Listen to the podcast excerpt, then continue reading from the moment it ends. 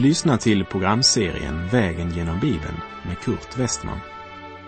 Programmet sänds av Transworld Radio och produceras av Norea Radio Sverige. Vi befinner oss nu i profeten Habakuks bok. Slå gärna upp din bibel och följ med.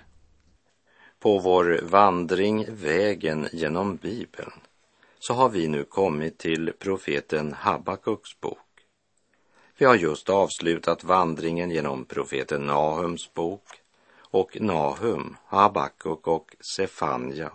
De har en hel del gemensamt som du säkert kommer att upptäcka. Var och en av dessa profetskrifter visar oss tre olika sätt på vilket Gud tar itu med mänskligheten. Det visar oss att Guds ledning och omsorg är invävd i historien. Också där vi inte alls tyckte oss kunna se Gud överhuvudtaget. Och det säger oss också att Gud griper in i den enskilda människans liv. En annan likhet, det är att alla tre stod fram vid ungefär samma tid. Ja, de kan faktiskt ha varit samtida profeter alla tre. Det är möjligt, utan att jag vill fastslå det för bastant. För det är ju flera av Gamla testamentets profeter och profetskrifter som är svåra att stadfästa med den helt exakta tiden. Och orsaken är ju därför att det inte är nödvändigt. Vad vi i alla fall vet det är att alla tre profeterna passar in på perioden mellan kung Josias och kung Jojakim, som också är den tid under vilken Jeremia verkade. Folket i Nordriket hade redan förts bort i fångenskap och Sydriket står vid randen av att intas av fienden. Efter Josia så var alla kungarna i Sydriket Guds frånvända och dåliga kungar.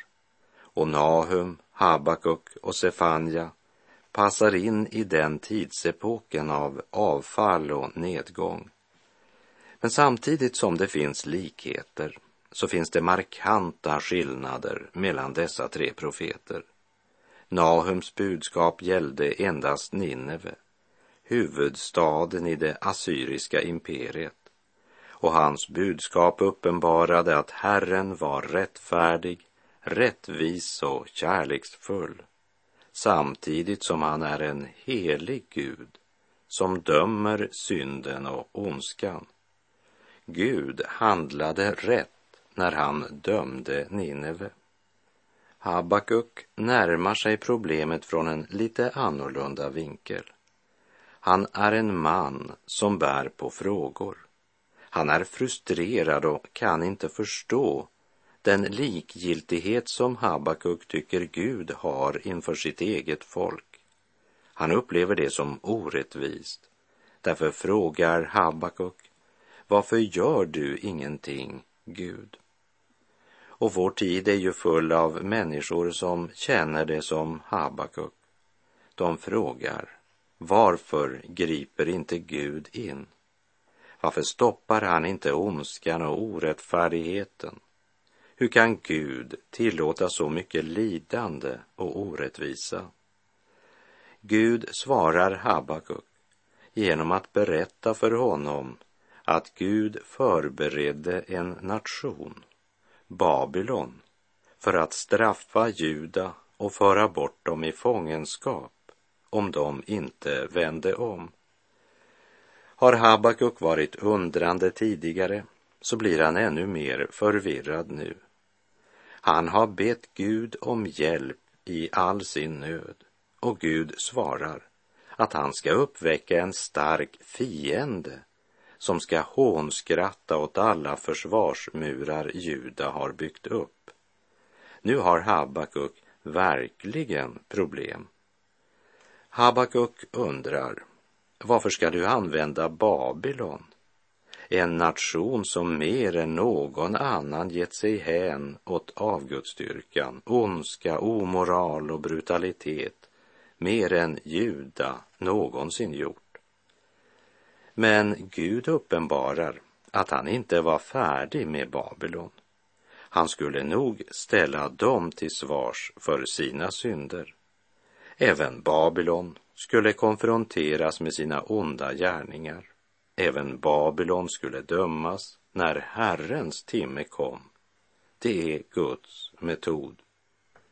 Habakuks bok är en central och viktig bok för budskapet i tre centrala läroskrifter i det Nya testamentet, nämligen Romarbrevet, Galaterbrevet och Hebreerbrevet, som alla refererar till just profeten Habakuk.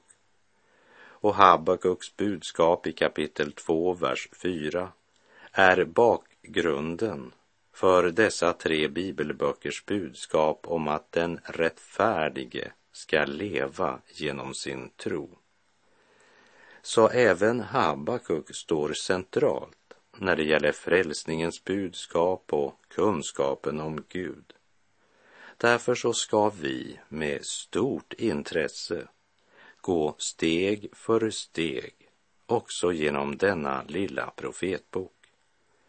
När jag läser profeten Habakuks bok kan jag inte annat än tänka.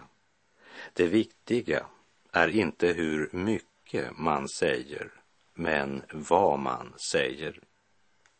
Habakuk betyder omfamning och reformatorn Luther ger följande mycket talande beskrivning av hans namn.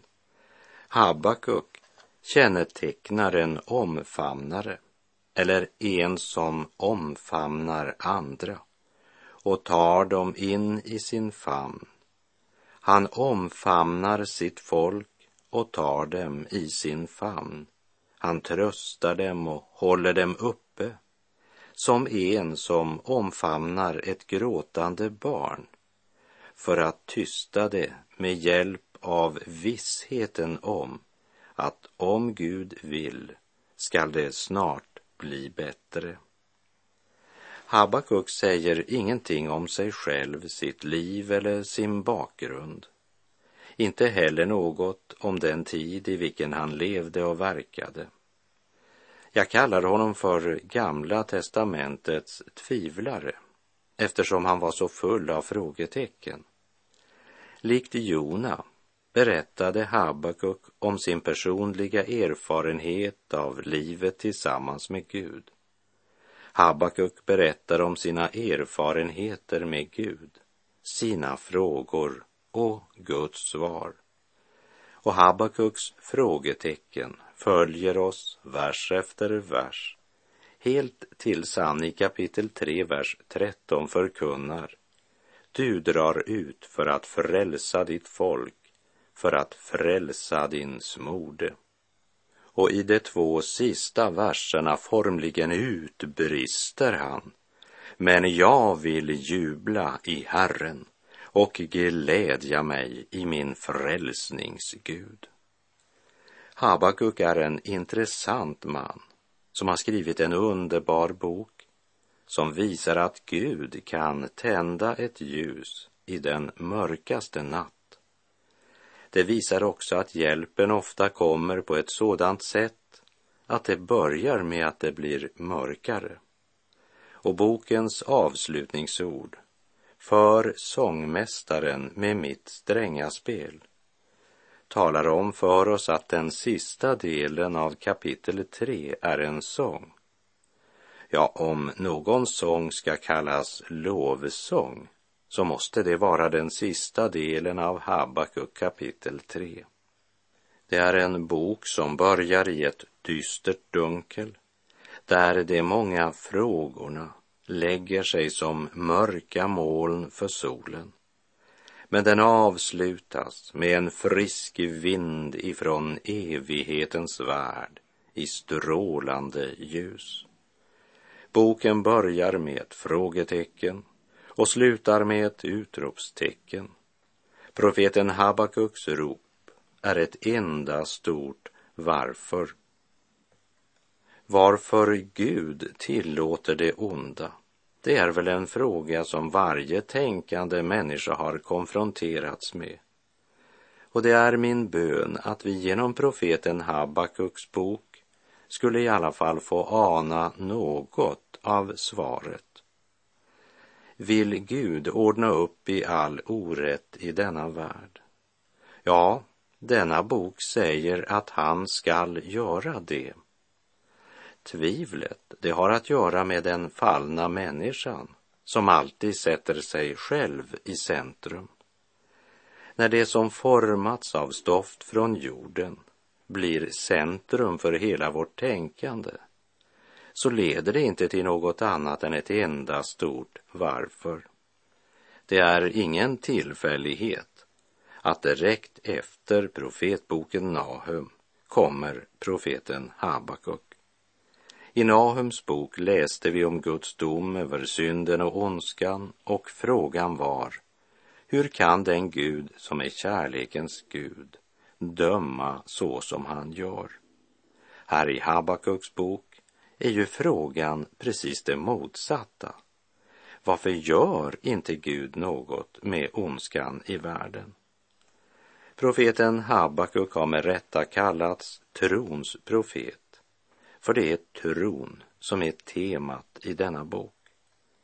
Och uttalandet i Habakuk 2, vers 4. Men den rättfärdige skall leva genom sin tro. Det har citerats tre gånger i Nya testamentet.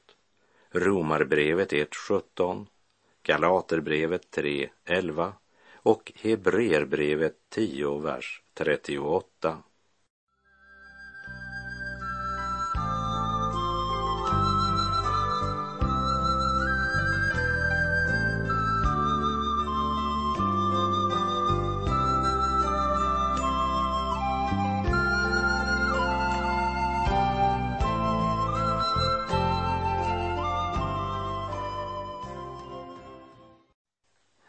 Kapitel 1, verserna 1 till och med 4 möter vi det första problemet och i verserna 5 till och med 11 får vi Guds svar. Vi läser Habakuk kapitel 1, vers 1 och 2. Profetia som profeten Habakuk skådade. Herre, hur länge skall jag ropa på hjälp utan att du hör? Ropa till dig över våld utan att du räddar. Habakuk anklagar Gud för att han inte lyssnar till profetens bön. Han ropar i den nödens natt där våld och orätt råder i nationen.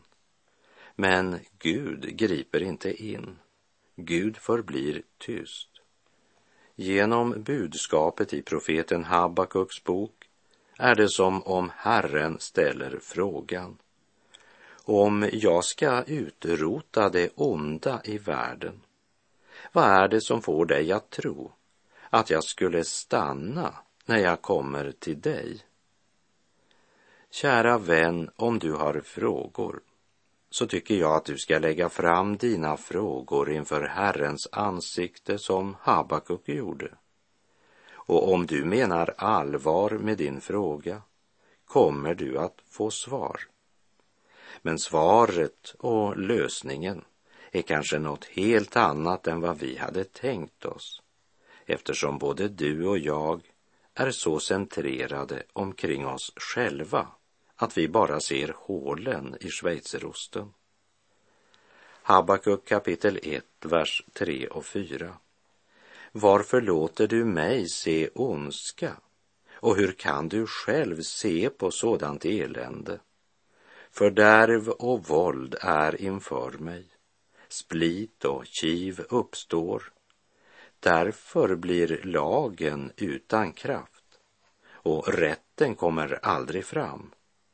Den ogudaktige omringar den rättfärdige och rätten blir förvrängd. Habakuks stora fråga är, hur kan Gud tillåta allt detta onda fortsätta bland det folk som kallas Guds folk? Orättvisa, hat, lögn, bedrägeri, omoral och förtryck. Detta är både en gammal fråga och en ny fråga. Det är en fråga du kunde ställa idag. Därför ska vi se närmare på den frågan. I början av programmet sa jag att Habakuk sannolikt skrev sitt brev någon gång efter kung Josia regeringstid. Efter Josia blev Joahas kung, en eländig regent som bara regerade i tre månader och efterträddes av Jojakim som regerade i elva år. Även han var en ogudaktig regent. Det andliga förfallet präglade nationen. Det var dystra tider. Kungariket ruttnade inifrån. Respekten för Mose lag bröts ner. Folket vände sig bort från Gud men fortsatte sina religiösa aktiviteter. Avgudsdyrkan trängde till och med in i gudstjänsten och Habakuk undrar hur kan Gud tillåta allt detta? Gudlösa teologer och liberala professorer använder detta när de ska bryta ner tron på Gud och på Guds ord. Därför säger de, du tror väl inte att en god Gud skulle tillåta allt detta onda i världen? Tror du att en kärleksfull Gud skulle tillåta så mycket ondska och lidande i världen? Satan använde samma metod när han skulle fresta Eva som vi minns från Första Mosebok kapitel 3. Han sa ungefär så här. Säger du verkligen att Gud inte vill att du ska äta av det underbara trädet? Varför? Det trädet har den mest underbara frukt av alla i lustgården. Och om du äter av det så kommer dina ögon att öppnas och du, du kommer att bli som Gud. Jag kan inte tro att en god Gud skulle förbjuda dig att äta av trädet. Det kan jag inte förstå, om han nu är god. Hans mål var att bryta ner tron på att Gud är god. Fienden börjar alltid där, med gudsbilden.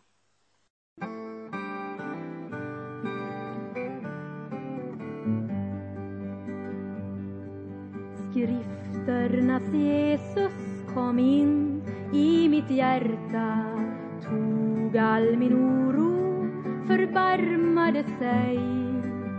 Villigt han bar all min synd och min smärta då han på korsträdet dog just för mig. Villigt han bar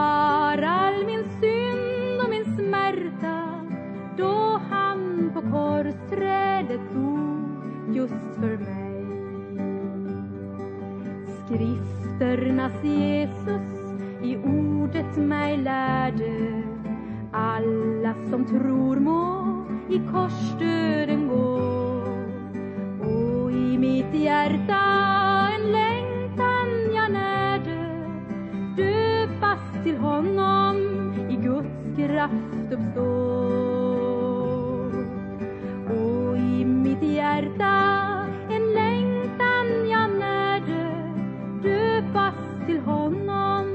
i Guds kraft uppstår.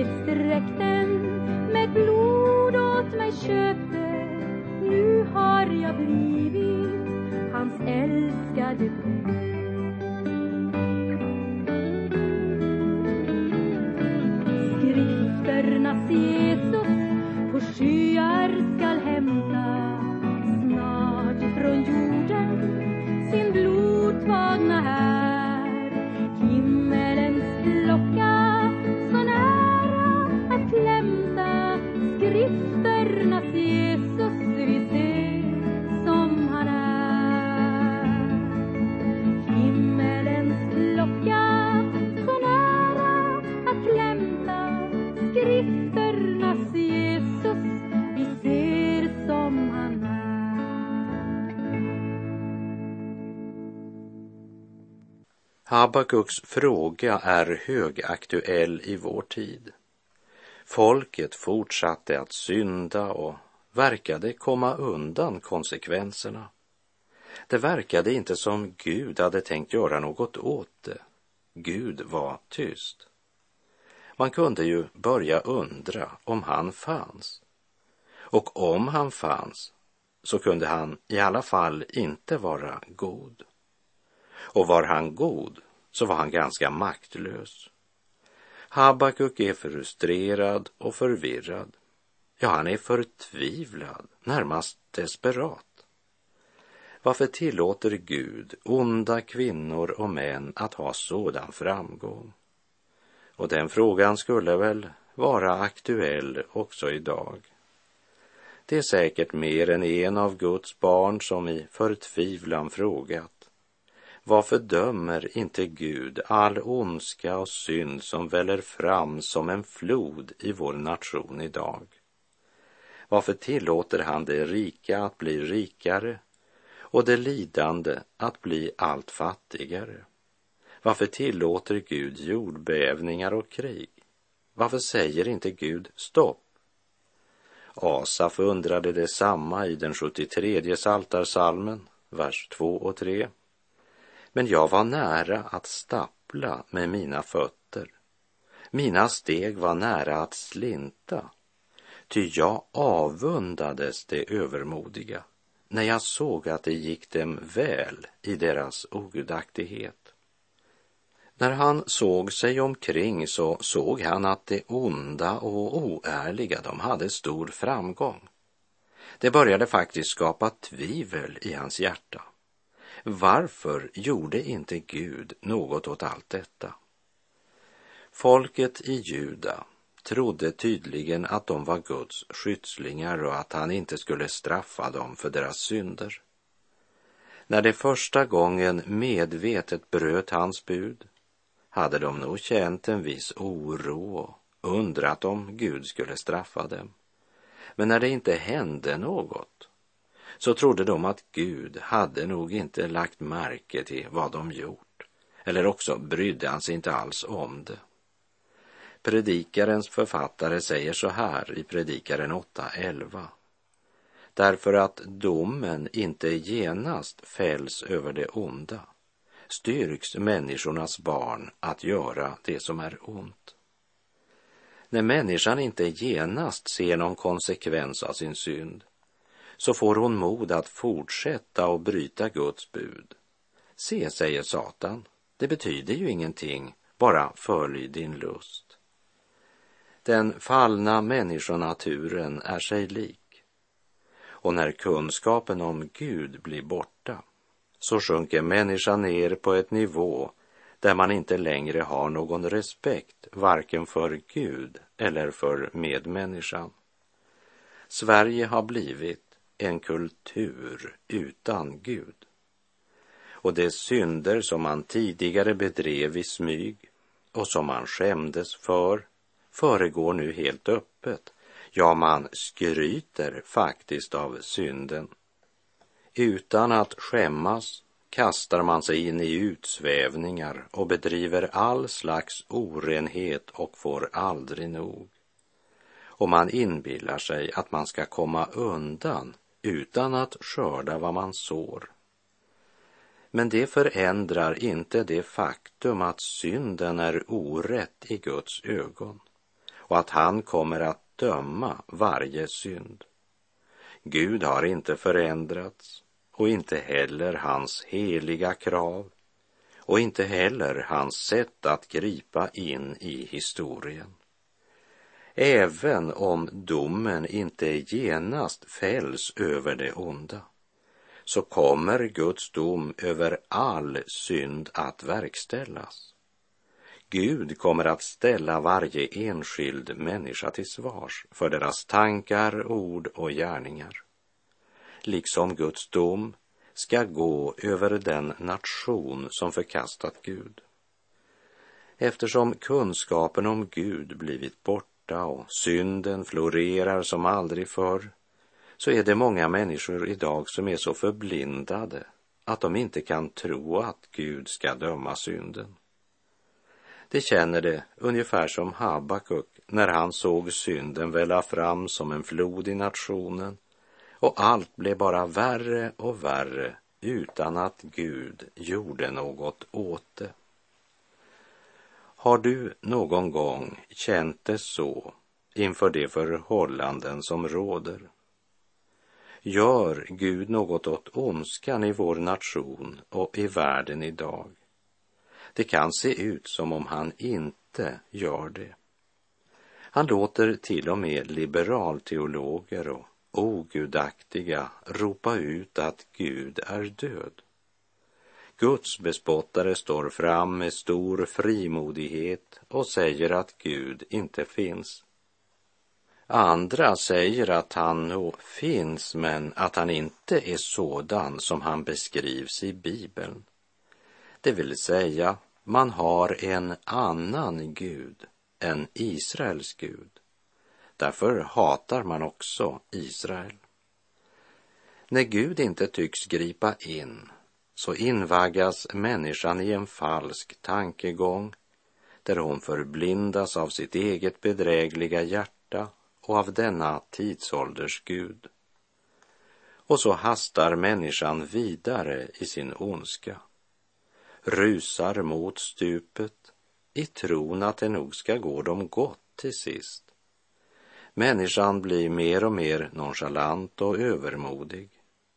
Förblindelsen, ja, den växer till den punkt där Guds bespottelse blir underhållning och synden deras tidsfördriv.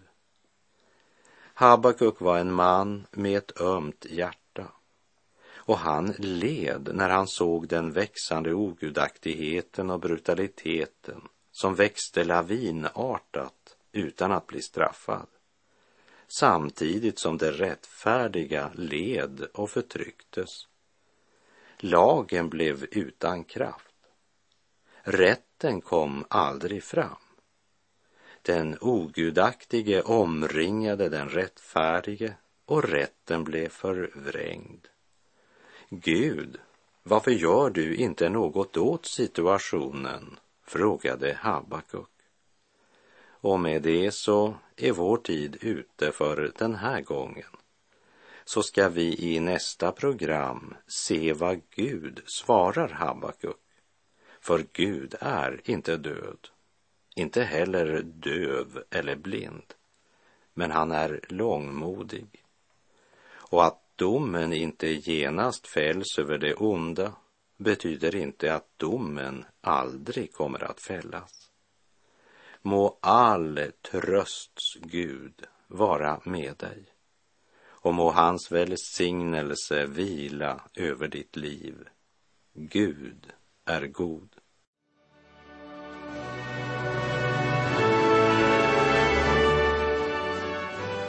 Du har lyssnat till programserien Vägen genom Bibeln med Kurt Westman som sänds av Transworld Radio. Programserien är producerad av Norea Radio Sverige. Om du önskar mer information om vårt radiomissionsarbete så skriv till Norea Radio Sverige, box 3419 103 68 Stockholm. Adressen är alltså Norea Radio Sverige, box 3419. Postnumret 10368 Stockholm.